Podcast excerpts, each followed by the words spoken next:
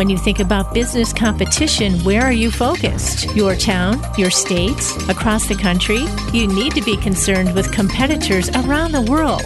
Welcome to Global Business with Mahesh Joshi. Today, you'll hear about the mega trends in global business and how they affect your organization, as well as explore issues, solutions, and some amazing facts about business worldwide.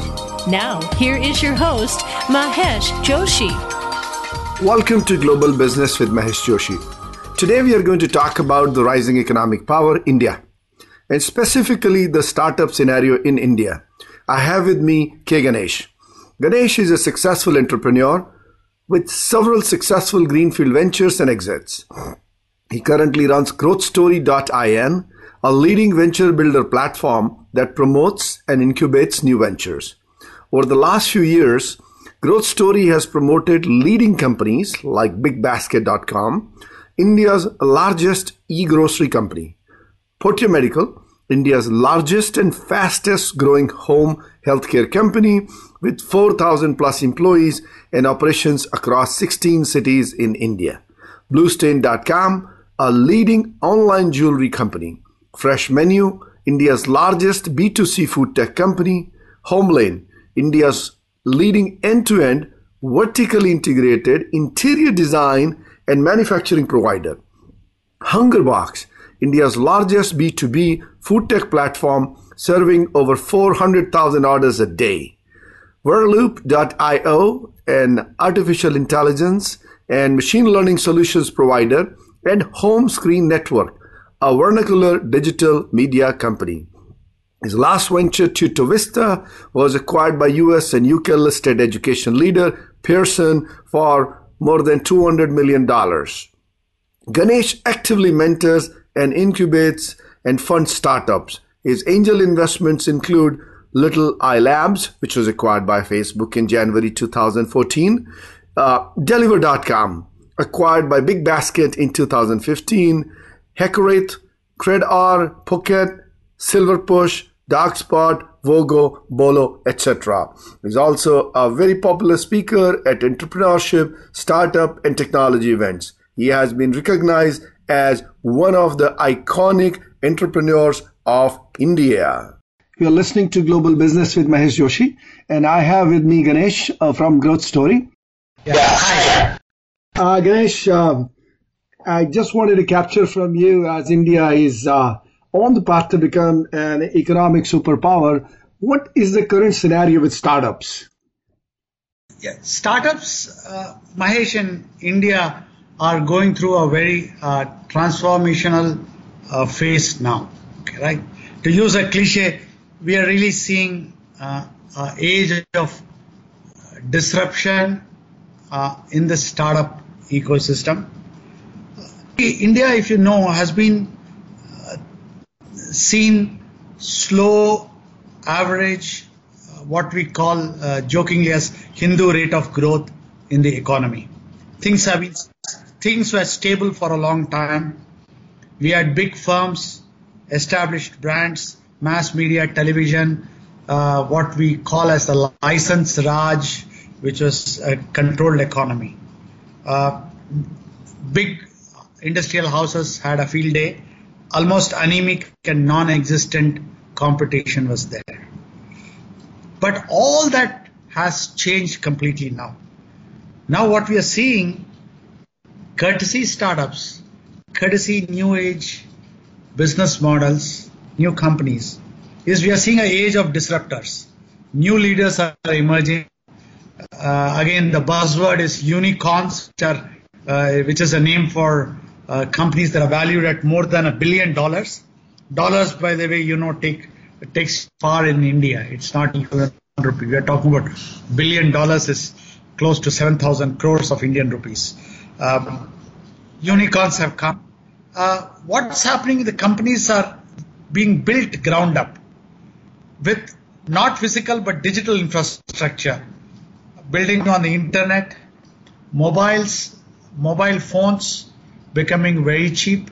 India has got today perhaps the lowest data bandwidth rates in the world. So we are seeing digital infrastructure has leapfrogged in the country which was always lacked and today also is lacking physical infrastructure. So that has given the ability for companies and the brands to reach the consumers directly on their mobile phone, which is connected to the internet with almost free data bandwidth, courtesy some of the telecom companies that do that. So what's happening is the companies are scaling exponentially, building everything on their own. When I say it's a, that means a full stack company, the sourcing, logistics, brand, marketing, everything companies are building. So all these changes have happened today, leading to the disruption, leading to uh, the new India. And the good part is probably they're not carrying the old biases. Whatever they're doing is new thought process. And they're building the processes in the process of building the businesses. And maybe they are looking at the most efficient manner to use that money which is available to them as a startup. Yeah, absolutely. I think what has happened is because of this digital infrastructure leapfrogging in India, across the nooks and corners of India, you get internet almost at free rates, has made it possible for people to reach.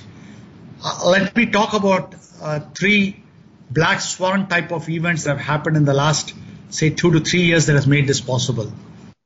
One is the, the data bandwidth rates going down, courtesy Reliance Industries launching a Jio telecom service at a ridiculously almost free rate with all the other private telecom operators coming in. So the rate is free, internet is available almost all across India. That's one black swan event.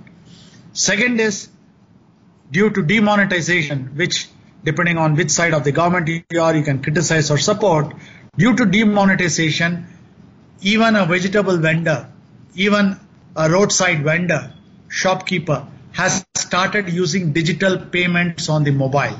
So the mobile payment, payment wallet, digital payment has mushroomed overnight because of a demonetization move that the current government brought in. The third is the government, the telecom sector, the private companies have worked to, worked towards bringing inclusion in finance through fintech solutions.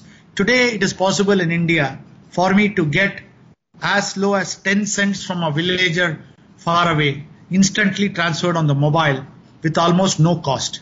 If I had to tell you this three years back, it would have been impossible because Indian that villager would not have had a credit card, would not doesn't know how to do online payment. There is no way I can collect any money from that villager, and therefore there is no way I can do any commerce with him. But this entire Indian government initiative, we call it loosely as India Stack, which includes a payment interface, which is, includes mobile payments, which includes um, government-sponsored uh, uh, digital payment gateways, all of those put together has made it possible to have micro payments from remotest places almost at zero cost instantaneously done. So these three, if you had told me five years back, I would have said would have would be 25 years out in India to come in. But because of some of the events, the this ecosystem has got created so that people can build on this, build for the new India using the fact that you can reach a remote person directly because he's on the internet, consuming internet, because he can do micro payments almost at zero cost without worrying about credit card, without worrying about bank checks, clearing and all of that stuff and at very low cost. So we can build all models using this infrastructure and these developments to solve core pain points which people have today. And believe me, in India, we have a lot of pain points. Huh? While all this is good, a lot of things are broken in India. Access to basic facilities is challenging.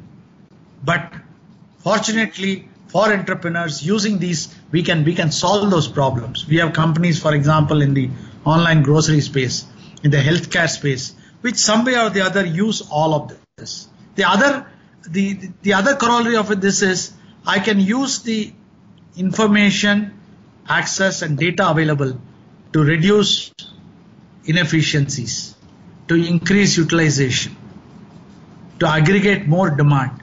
For example, one of our companies, Big Basket in e-grocery, India's largest e-grocery company, uh, gets from the farm to home in a matter of eight hours the products.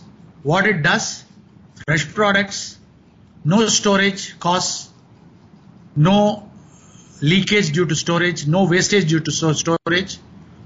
The farmer gets the current price instead of full supply chain. There are no middlemen, there are no distributors, there are no dealers. The customer gets better price, fresh produce, farmer gets better price, the middlemen get eliminated. All this is possible because we have a direct connect with the farmer, directly selling to consumer. I can predict demand because we are an e-commerce company, it's an e-grocery company, and I can plan my stocks with just-in-time inventory. And so the traditional system of markets, wholesale markets, wholesalers, transporters, go downs, all that has got completely disrupted. Again, to use a cliche. That's that's that's amazing. If you look at uh, Ganesh, what you pointed out, these are the factors which can really make a country uh, grow economically. As you said, in, in the in the farming sector itself, how much of waste you have eliminated. Not, not, not only the middleman where the, the, the, money was being lost or the consumer was paying or the farmer was losing that money which was due to him. It is the waste. If you can reach in eight hours, you can deliver a fresh produce without even freezing it or using multiple storage points. That's, that's brilliant. And second is, as you rightly said, it has improved the productivity. And third is, uh, getting payment is one part of the business to make it easy or difficult. If you can get the payment the way you gave an example of you in 10 cents, it makes the business doing in that geography or area very easy. So all of them contribute so much into the whole nation being productive and the waste being eliminated. So no, absolutely, uh, absolutely. So if you take, for example, just agriculture that you rightly mentioned, we are seeing an emergence of a new wave. It's still a nascent stage, so I must I must put that as a caveat. Uh, India is an agri- agrarian economy. 60% of the households are involved in agriculture. So, and, and the technology in agriculture, courtesy these black swan events I talked about, has got the potential to address the challenges. And government, fortunately, has seen that. They have, they, they, they have done an agricultural grant challenge program. They have set up some incubation, mentoring, and access facilities for farmers. There's a farmer, there's a program called Agri Udaan program. Uh, a dedicated agricultural agri-tech infrastructure fund has been set up. All early stages, we need to see the effects of it, but uh, something like a e-national agriculture market uh, portal has been set up. So what this does is it addresses the key issues of increasing productivity, improving the market access, things like weather forecasting, for example. I can do that. A fintech platform can connect farmers digitally. Farming as a service where I can actually make rental models to farmers for multiple things so that the capital efficiency comes down. I talked about e-commerce removing the middleman for the farmers. And not just that, even in high tech, nanotechnologies, for example, you are, you, you, we are experimenting with things like nano capsules, nanoparticles, okay, viral capsules to cure diseases, increase the nutrient absorption of the soil by doing the right amount of nutrient at the right time. So IoT and big data can actually facilitate data collection and decision making using drones and sensor to see the crop and what is the health of the crop. Precision farming or smart machines. Exactly how much of fertilizer to put at what point of time, what inputs are needed at the right time, so that you are able to maximize productivity. So the it is agriculture as a sector is so uh, under, underserved by technology that the potential is, I think, huge. I think all that has been made possible by this, and India can actually show the world the way to be able to do it. Perfect. Uh, Ganesh, uh, we'll take a short break now and we'll continue our discussion after the break.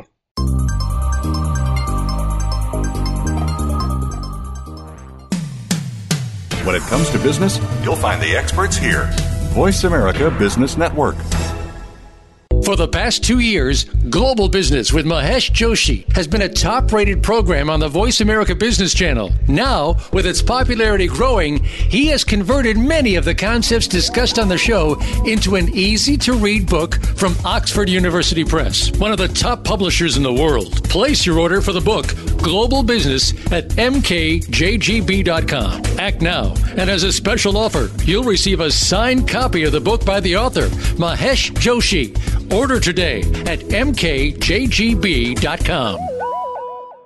Now you don't have to stay linked to your desktop or laptop. Take Voice America on the go and listen anywhere. Get our mobile app for iPhone, Blackberry, or Android at the Apple iTunes App Store, Blackberry App World, or Android Market.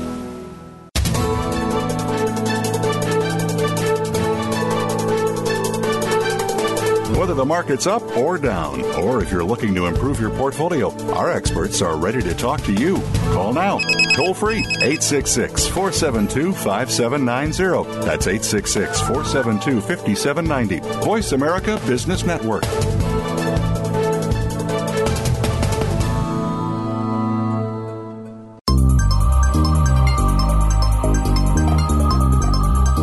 This is Global Business with Mahesh Joshi. To reach the program, please call in to 1 866 472 5790. That's worldwide access to 1 866 472 5790. You may also send an email to maheshjoshi.82 at gmail.com. Now, back to the program.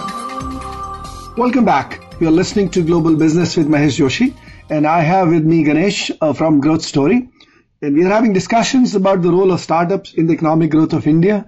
In first segment, we talked about uh, what's the current scenario, and we'll continue with that. Ganesh, very interesting. You talked about how the productivity and ease of business is increasing through the digital story of India. Uh, let's continue from there. Yeah, so I think yeah, because of the digital infrastructure, which has grown by leaps and bounds, and I would say almost uh, at world class levels at very, very affordable cost, we are seeing uh, models where using internet, using technology, using mobile phones, using data, we are trying to solve some of the perennial core problems in India. We talked about agriculture and use of technology there to reduce wastage and uh, to, to, to, increase productivity uh, and get better yields and better uh, realization for the farmer. The other area is uh, healthcare, right? If you look at uh, healthcare in India, it is unfortunate that the public or the government funded healthcare system is really a failure. Correct? It's dysfunctional, which is unfortunate, unlike some other countries like UK, for example, where the NHS is very, very strong. Uh, here, most of the people are not insured, and the government system is very poor. So, if you look at healthcare, uh, the three mainstays of healthcare quality, accessibility and affordability, all of that we have a challenge in India. Okay, right? India has got poor healthcare infrastructure. Only only 0.9 beds, less than one bed per thousand patients. A very low doctor to patient ratio. I mean 0.6 doctors per thousand patients. Now, you need something disruptive, something that is a game changer to be able to address this. Otherwise, it's not going to change. Okay, right? I think that is where health tech or technology in healthcare has got huge potential. I mean, if I mean, th- things like because we have a large population, we can collect large data. So the healthcare analytics getting into the realm of predictive analytics. Online health, because India is such a distributed country, we talked about how internet and um, uh, data bandwidth cost is low and internet is available. I can actually do teleconsult. I can do I, I can have a remote villager on the mobile phone which already has got an internet which is almost free talk to a specialist doctor in a metropolitan city which is possible today. I can do re- I, I, can do remote monitoring right? So there are a lot of these ills what i talked about in terms of low doctor to patient ratio. A doctor does not want to go to a tier 2 tier 3 cities leave alone a village. His quality of life will be poor. His kids will not get education there. So all the doctors are in top tier one, tier two cities. So what do you do with a villager?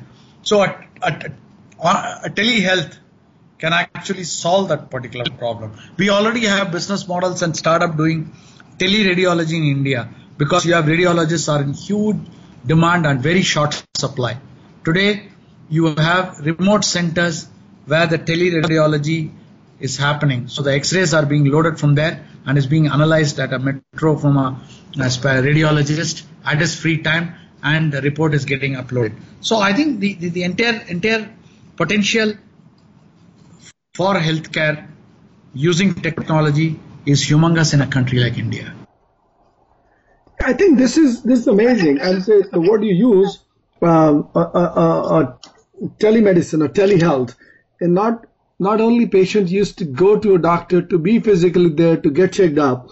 You can do that, but another important point you uh, you, you, mentioned uh, along with telehealth is the amount of data you have. You can even provide analytics on prediction prediction or use the analytics for predicting a disease spread or if you see some trends building up, and that's amazing for a country like India where there are billions of people living.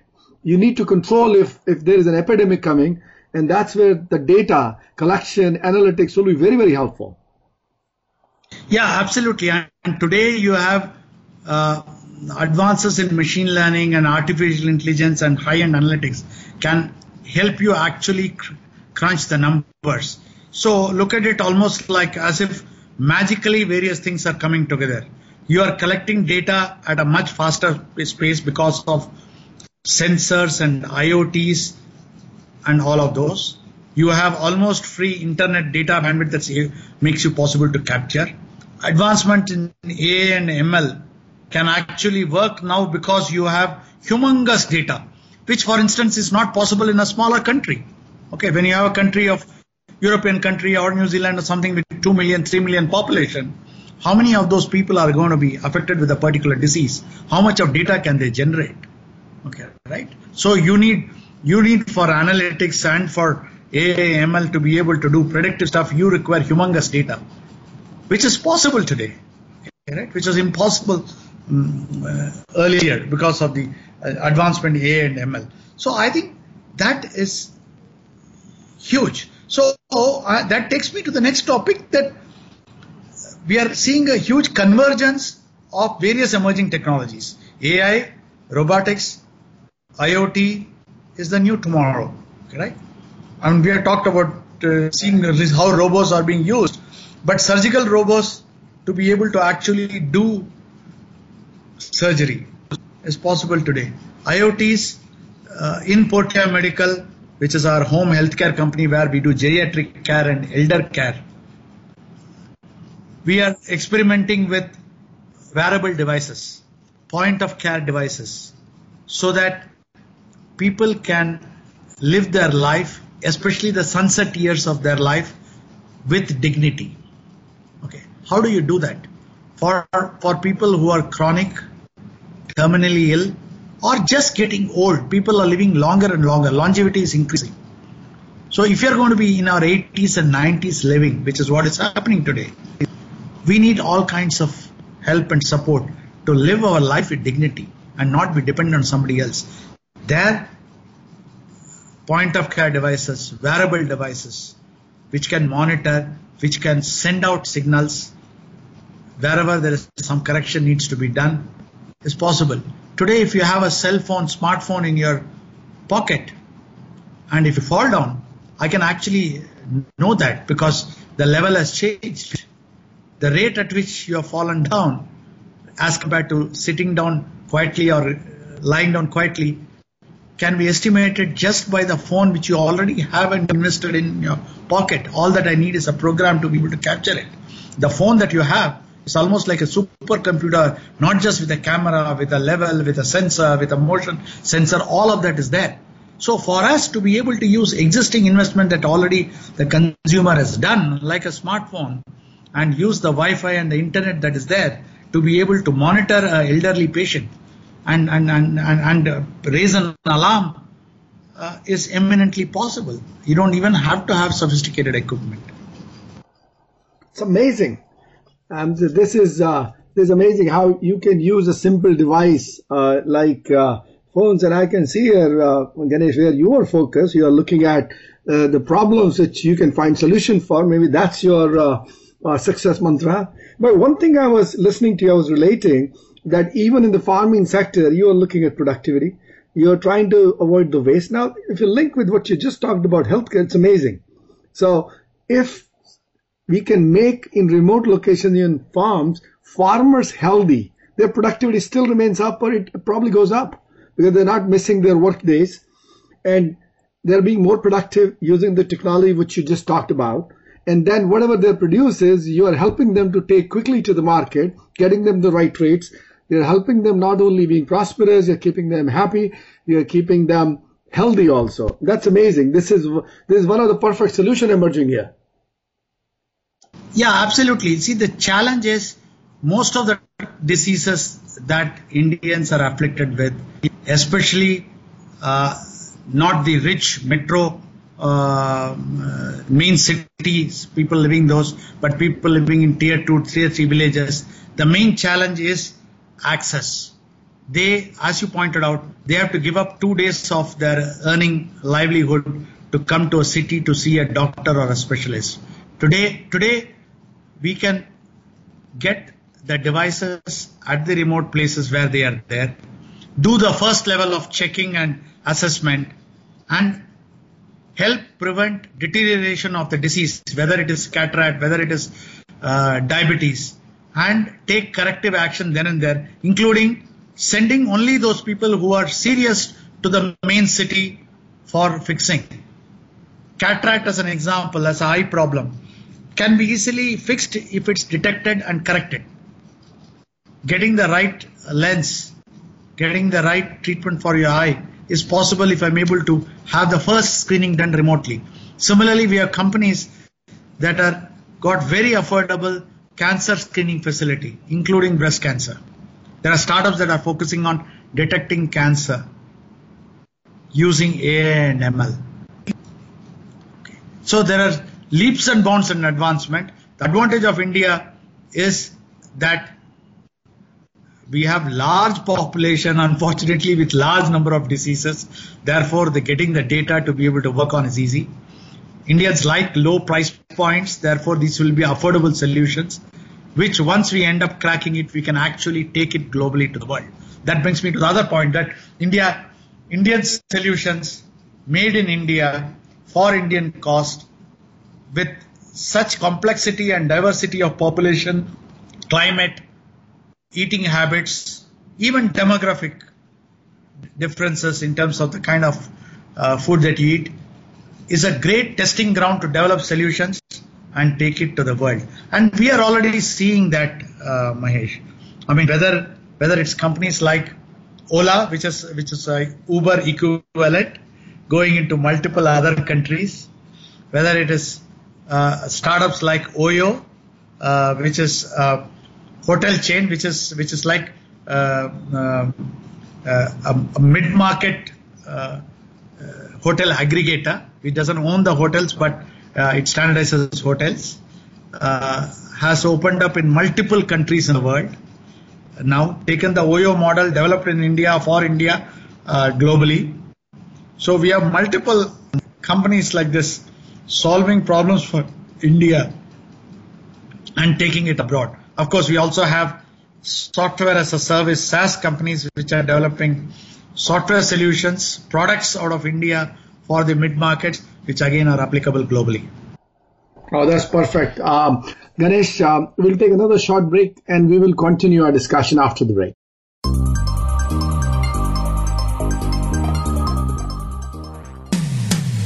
When it comes to business, you'll find the experts here. Voice America Business Network.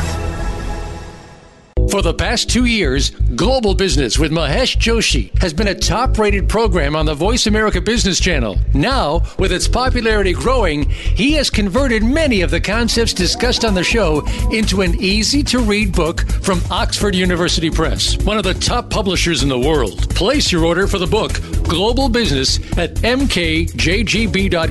Act now, and as a special offer, you'll receive a signed copy of the book by the author, Mahesh Joshi Order today at mkjgb.com.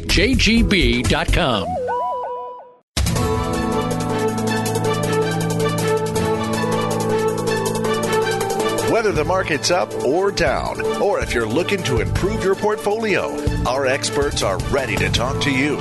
Call now toll free 866 472 5790. That's 866 472 5790. Voice America Business Network.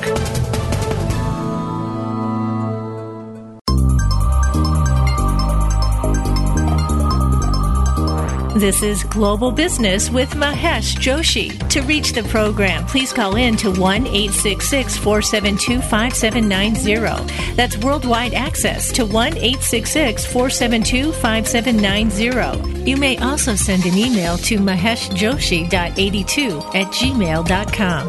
Now, back to the program. Welcome back. You're listening to Global Business with Mahesh Joshi. I have with me Ganesh from Growth Story, and we are having very interesting discussion. In first two segments, we talked about how B2C or maybe from uh, from farmers to the consumers and the food industry.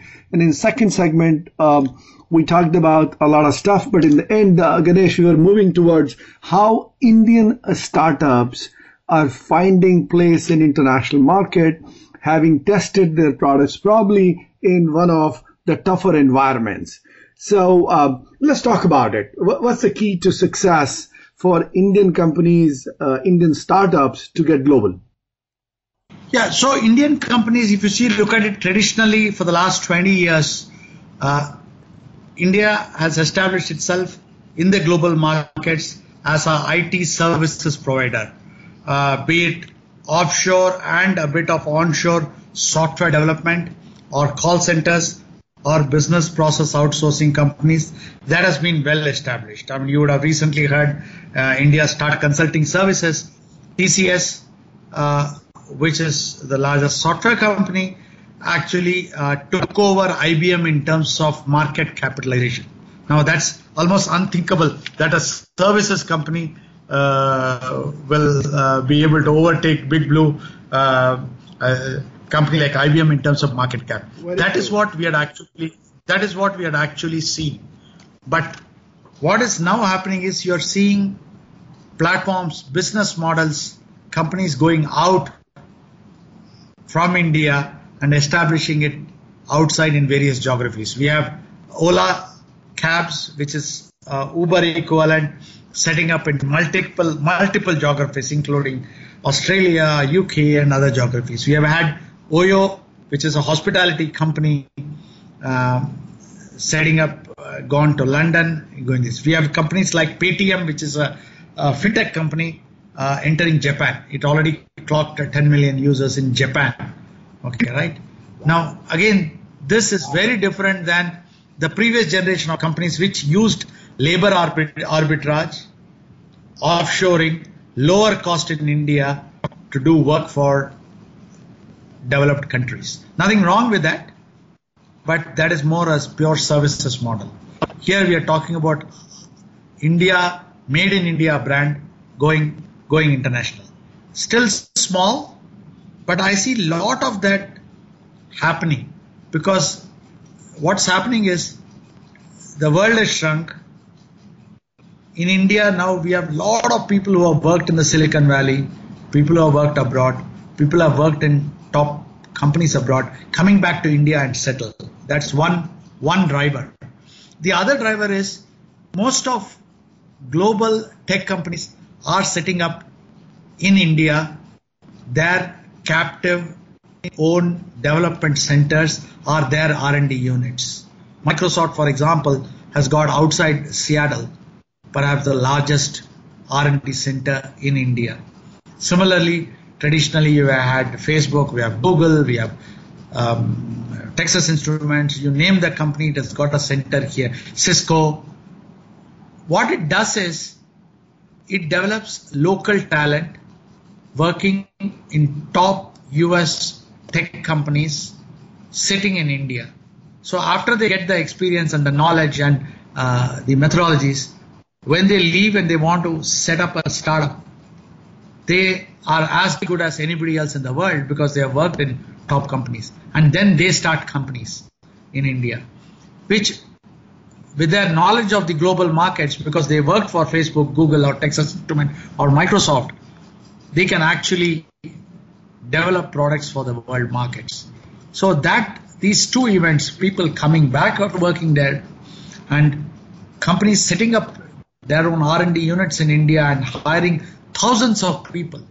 Every company, take Qualcomm for example, take Broadcom for example, Intel for example, has got R&D people sitting in Bangalore. Uh-huh. Thousands of them, thousands of them. So that again was not possible earlier. The reason why 25 years back we didn't have that, this did not happen. The only way we could do was go to companies in US and say, hey man, give me your coding jobs. I can do your Y2K programming. I can do your software development and I will do it at one fourth the cost or give me your call center customer support jobs instead of you are hiring 200 people in expensive Manhattan. I'll do it in Bangalore. It will be at one fourth the cost. Nothing wrong. That's fine. That's a good value. But now we are saying I'm going to develop a product which will compete with a Microsoft product or a Facebook product sitting in India because the people who are going to who are developing it are people who developed it for Facebook sitting in India or in Google, right? So that that is that has really made it possible for us to be able to do that. I think that's that's amazing what you just said, and uh, and that has created that strong talent pool, uh, which can think way beyond uh, which was earlier available to them. So you have uh, educated workforce, and that's where you can leverage your demographic dividend, and along with the opportunity and exposure. Yeah, and one thing is very fascinating, which you mentioned, Ganesh, is yes, we in, in India um, it was labor arbitrage, and it was being looked at uh, uh, low cost product provider, which has changed now with the example of Paytm, which you mentioned. That's showing how the services and products being provided are at the highest end of value chain. Oh yeah, absolutely. In Japan, it's the most popular thing. Why would you not? Why would you? Why would you not uh, use a Paytm product uh, in Japan? It's a matter of matter of pride that you developed it in India. And and by the way, these models are very unique to India. I mean, Paytm model doesn't exist worldwide. Oyo model doesn't really exist worldwide. So these are actually models or platforms developed in India, which is unique, which can be taken to other geographies, which I think is is, is, is a is a great development. But having said that, I must also caution this is all nice. There are severe challenges. While I have talked about people developing products, most of the people still are in the services sector because of the legacy. Uh, this is new. These are few examples, but it is growing. Hopefully, we need to have more of such business models emerge, more people should come out and start these businesses so that we can actually really become global. Then not just a few ones, but it's a great start. To some of the skills that are required to be global product winners, we inherently don't have in India because we have not focused on it. Those are areas that needs to be bridged.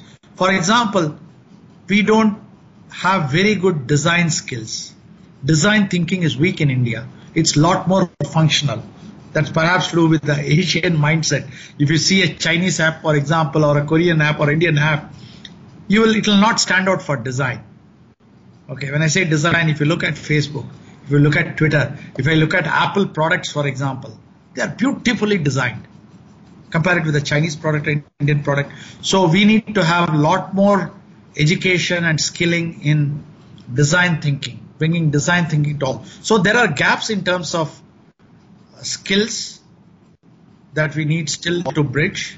At scale, we need to bridge, but hopefully, will happen that. Yeah, I think it is heading in that direction, as you rightly said earlier, that the, the, the congruence of a lot of forces coming together, the innovation being at the forefront in the, in the mindset, and those large companies, global organizations moving in there and, and getting that exposure and getting them aligned, that's allowing the local talent to leapfrog some of the steps which otherwise they would have gone through school of hard knocks to learn. Yeah. So that's going to help. And and how do you see the the future of uh, um, the technologies which are emerging across the world, predominantly data analytics and then fintech, then uh, a large focus on uh, artificial intelligence and uh, the machine learning and the combination of all of it? No, so I think what's going to happen increasingly is we are going to see a lot more personalization, lot more niche, lot more focus on the individual as a consumer. So, a lot of D2C, direct to consumer brands and services will do it. Mass customization or making the product or service tuned for a target segment of one user. We will see a lot of those. Right?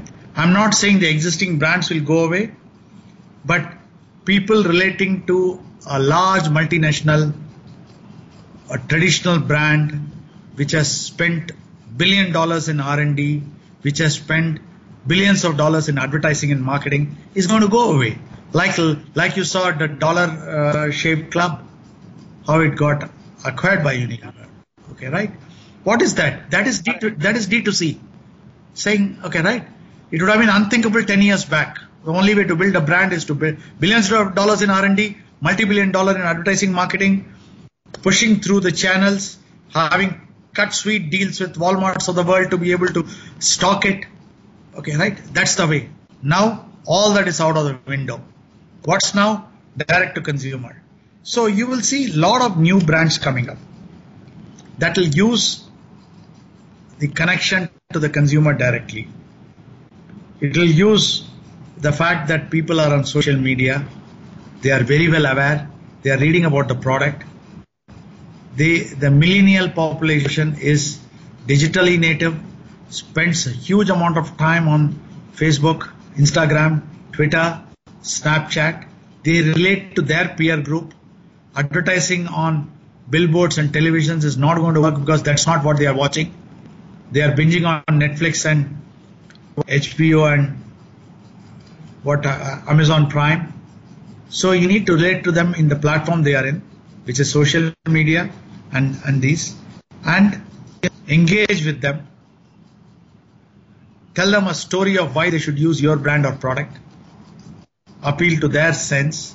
Earlier, you could say that I invested in R&D. I mean, as an example, Head and Shoulders is the greatest shampoo because it's got this. Today, they don't want. Right. They don't want that. They want organically, no animal tested products that contains the ingredients that will make your hair grow better.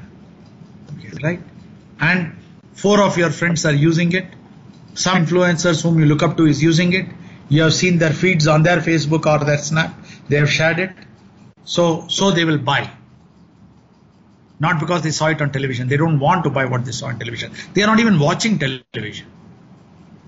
So I think you're going to see those changes happening, which means the traditional existing multinational companies need to start relating to where the consumers are watching, how they are getting influenced, what they are, how they are taking decisions. The whole thing has changed.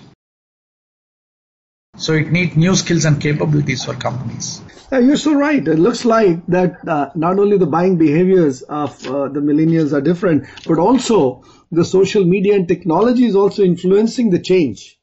That how to accept product, how to pick a product beyond the personal preferences which are building individually because of the generation gap. That's amazing. Uh, Ganesh, we'll take a short break and we'll continue our discussions after the break.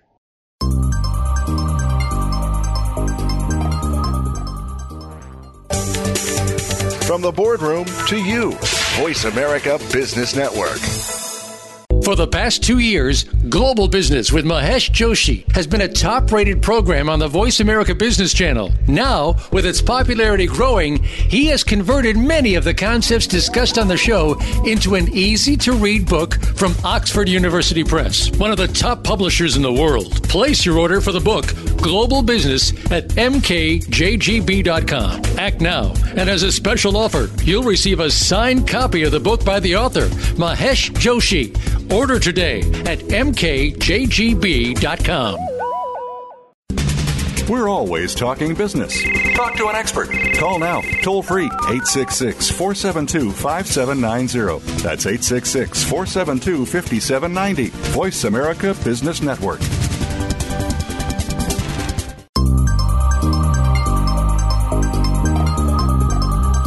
This is Global Business with Mahesh Joshi. To reach the program, please call in to 1 866 472 5790. That's worldwide access to 1 866 472 5790. You may also send an email to maheshjoshi.82 at gmail.com.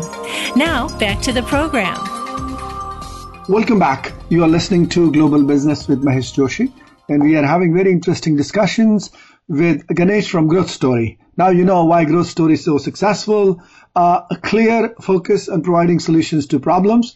And Ganesh, thank you for your insights in past three segments. Now, uh, let me ask you, we talked about startups. Now, how do you think the existing companies, the large companies you talked about in earlier segments, multinationals and all of them, how they used to go to market, how, what should they do? How would they survive in the current environment where uh, the startups are challenging them every day? Yeah, so that's see that's a great great question.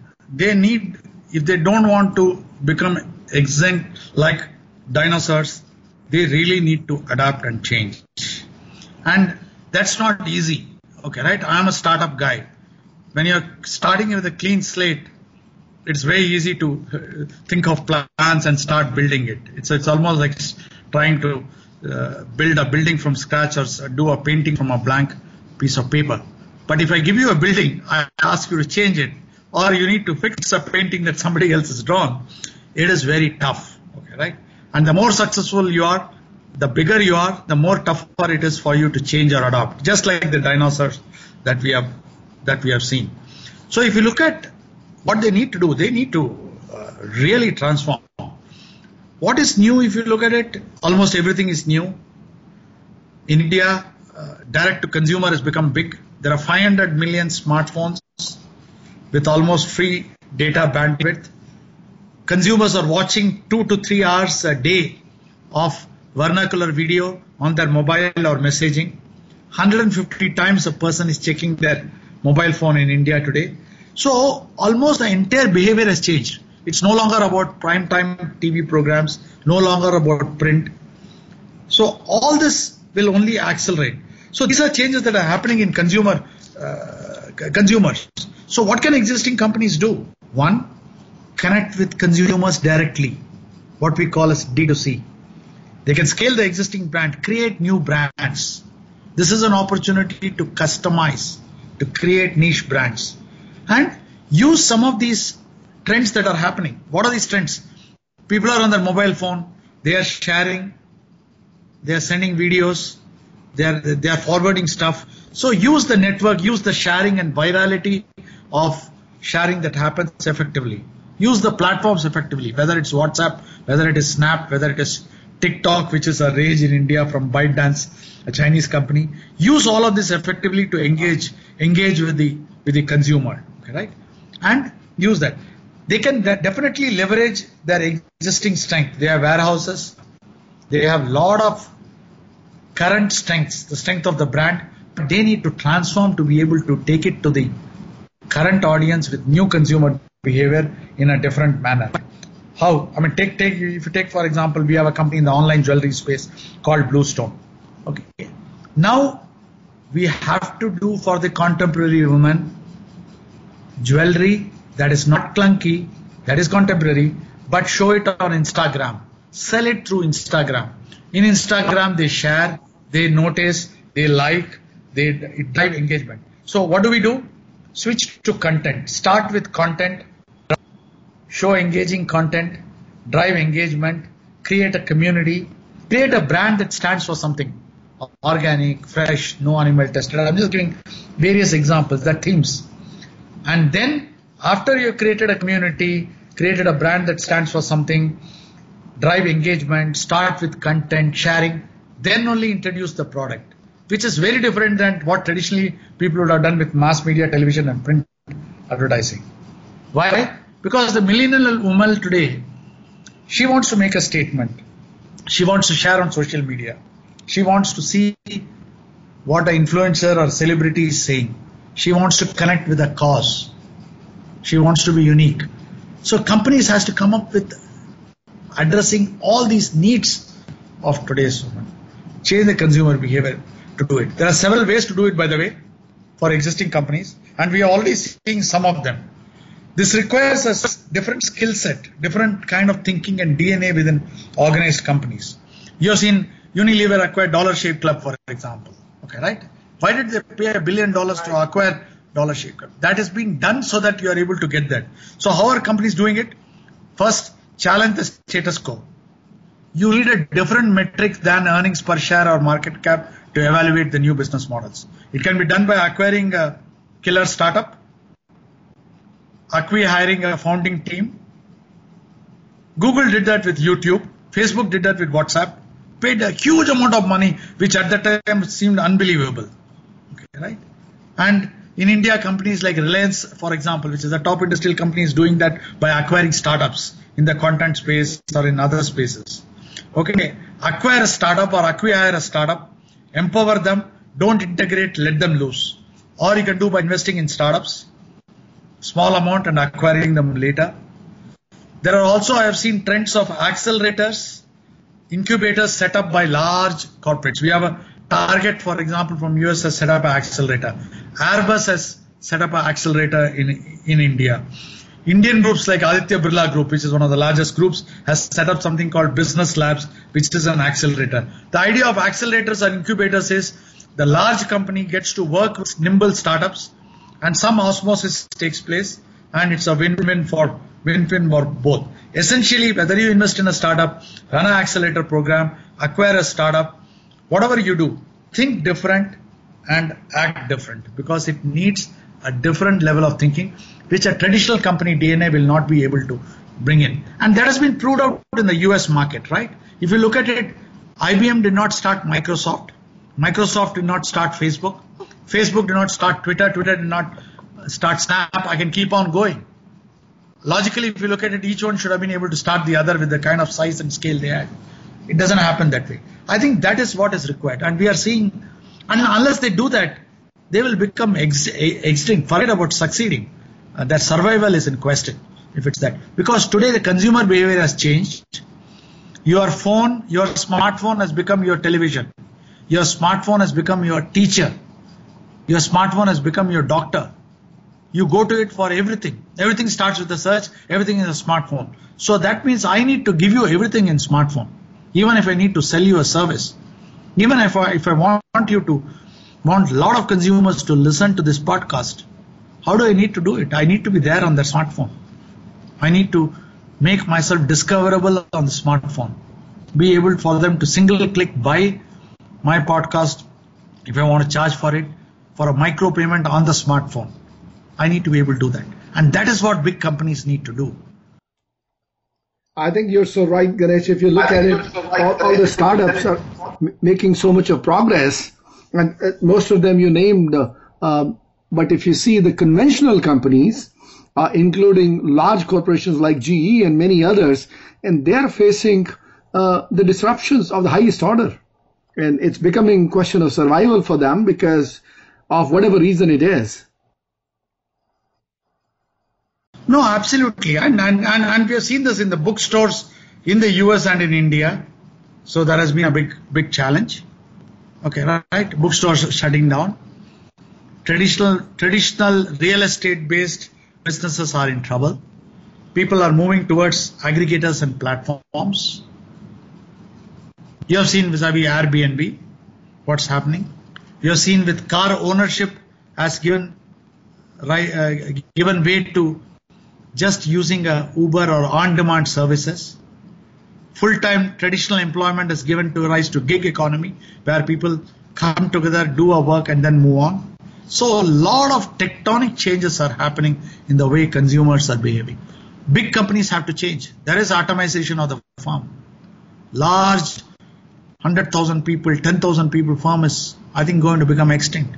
We are going to see firms be nimble, small, come together to deliver a project almost on demand. And it's possible today to do that, collaborate with people worldwide to do a project, to deliver something, and then get out. That's perfect.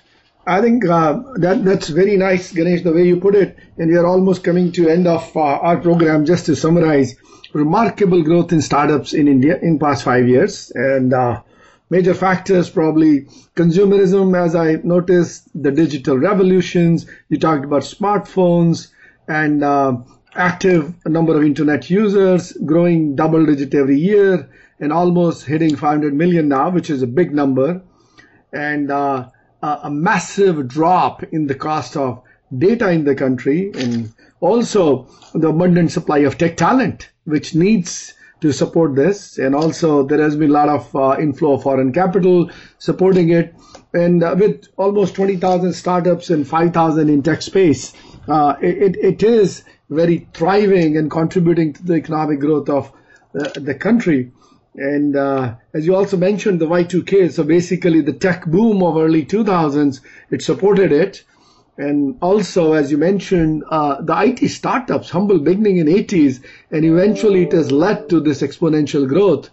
And even government has become a facilitator, providing those opportunities uh, for uh, the startups to come together and grow. And now with other global advanced technology is also being played from the startups in India beyond the uh, B2C, D2C to IoTs, machine learning, and artificial intelligence, analytics, big data, all of it put, put together. And still, uh, uh, as you mentioned, Bangalore seems to be still the number one destination, uh, followed probably by some other geographies in India. So there's a lot of good news, a lot of unicorns coming in, a lot of uh, uh, startups in India going global also, a lot of global influence coming in in terms of product development and other issues. So Ganesh, Thank you so much uh, for a very exciting discussions today. I really appreciate your time. Uh, thanks a lot, Mahesh. Great speaking to you. Thank you.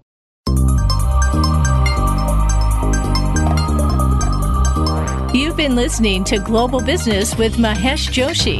We hope you'll tune in for another edition of the program next Wednesday at 9 a.m. Pacific Time and 12 noon Eastern Time on the Voice America Business Channel. Have a good week.